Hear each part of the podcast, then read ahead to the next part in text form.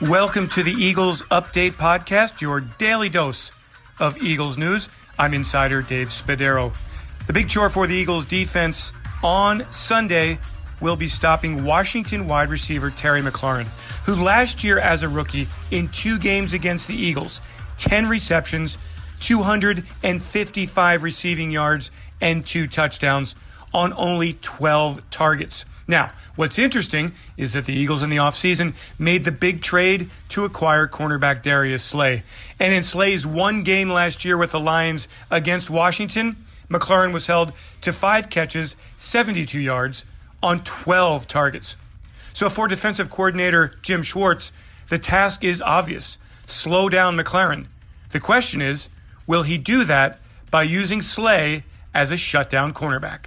I really didn't spend a lot of time on that because, Detroit plays a different scheme than we played, and we're going to employ Slay maybe a little bit different and stuff like that. There is some carryover to our games last year and then also individual matchups. But we're in a new year this year. We're going to be ready for however they deploy their guys. And I'm excited about all our guys. I think we have some good matchups in this game.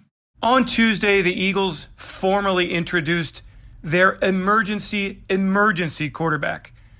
As the NFL has expanded the practice squads to 16 players, the Eagles taking a novel approach for a quarterback who will be stationed in Texas, but who will be part of the team.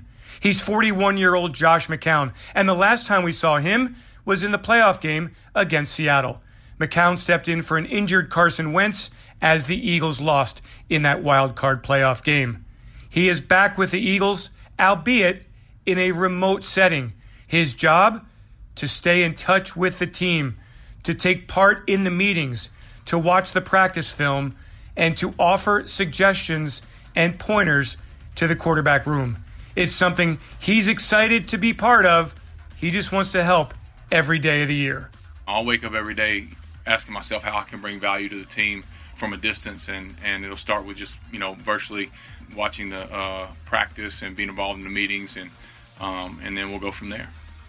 That will do it for this Eagles update. Make sure you're with us tomorrow for more Eagles news. I'm Eagles Insider Dave Spadaro. Thanks for joining.